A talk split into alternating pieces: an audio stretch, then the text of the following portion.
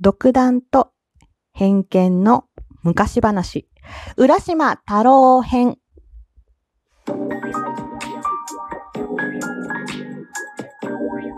どうも、ひよりです。いかがお過ごしですか？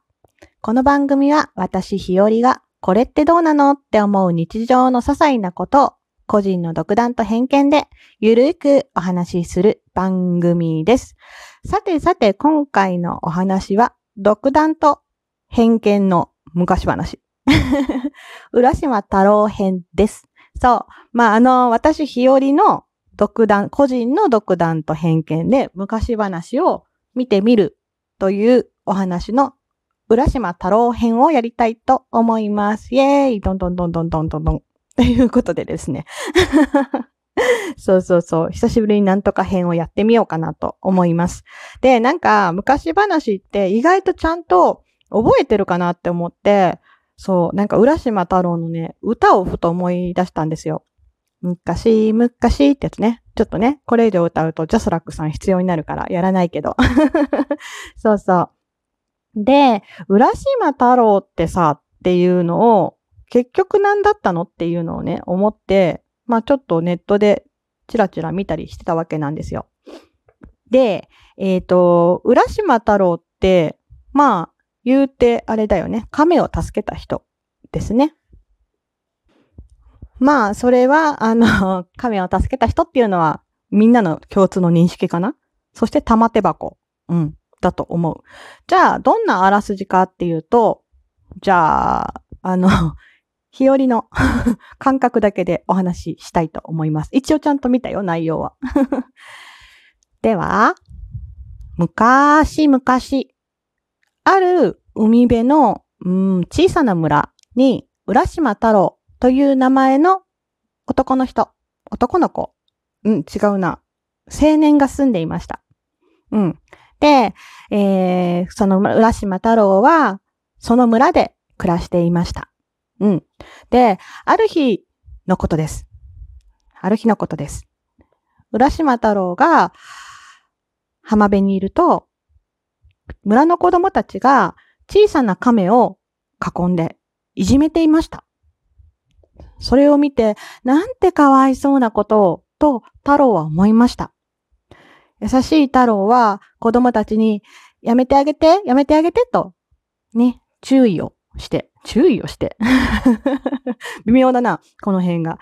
えー、亀をいじめないであげてくれるかなってお話をして、うん、その亀をそっと海に返してあげました。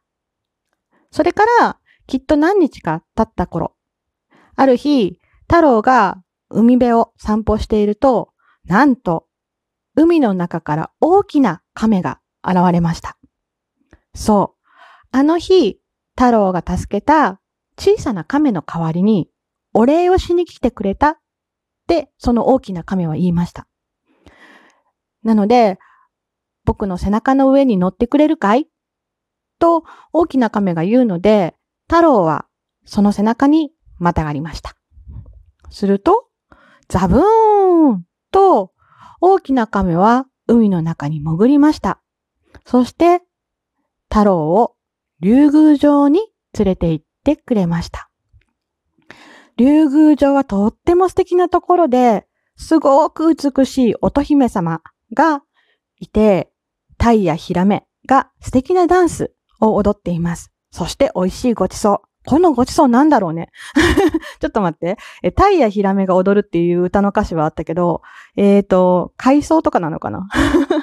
タイやヒラメは食べちゃダメなんでしょ？ってことは、海産物ではないごちそうが出てきたわけですね。浦島太郎にね。うーん、何だったかはちょっとわかんない。難しいな、これ。そうだね。タイやヒラメ食べちゃダメだもんね。で、えっ、ー、と、まあ、なん、なんかしら不思議なごちそう、不思議な、なんかわかんない。お肉とかじゃ多分ないと思う不思議なごちそうが出てきて、不思議な美味しいごちそうが出てきて、えー、みんなで踊ったり、騒いだり、大宴会、わっちゃわっちゃと、イェイイェイイェイとやりまして、みんなで、えー、太郎をね、楽しくもてなしてくれたわけです。で、えー、帰る前に、ある日のこと、帰る前に、乙姫様から、あのー、なんだろう、玉手箱をもらったんですよね。なんかこれね、調べると時の部屋というところに案内されて、なんとそこは1年を短い時間で楽しむことができるのですって書いてたんだけど、うーんと、時の部屋という場所に案内されて、まあ、あの、玉手箱をもらったんだろうね。うん、うん、だと思います。あ、違うわ。これなんか話、私が、ん？思ってたんと違った？ちょっと今違った、思ってたんと違ったことを言っていいですか？浦島太郎。浦島太郎は、えっ、ー、と、あ、そうそう、時の部屋というとこに案内されて、そこでは1年間を短い時間で楽しむことができるというので、ただし使いすぎると取り返しのつかないことになります。お気をつけ遊ばせと。乙姫様は注意しましたが、太郎はすっかり夢中になって何度も時の部屋で遊びました。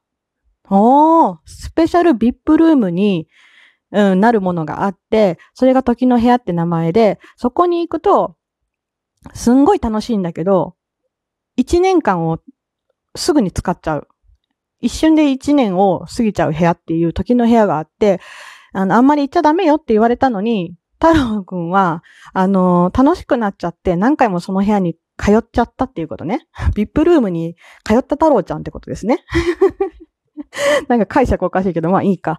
そう。で、えー、ある時、太郎はふと村に帰りたくなったわけなんですね。あ、そうそう、お母さんがいたからお母さんに会いたくなったわけです。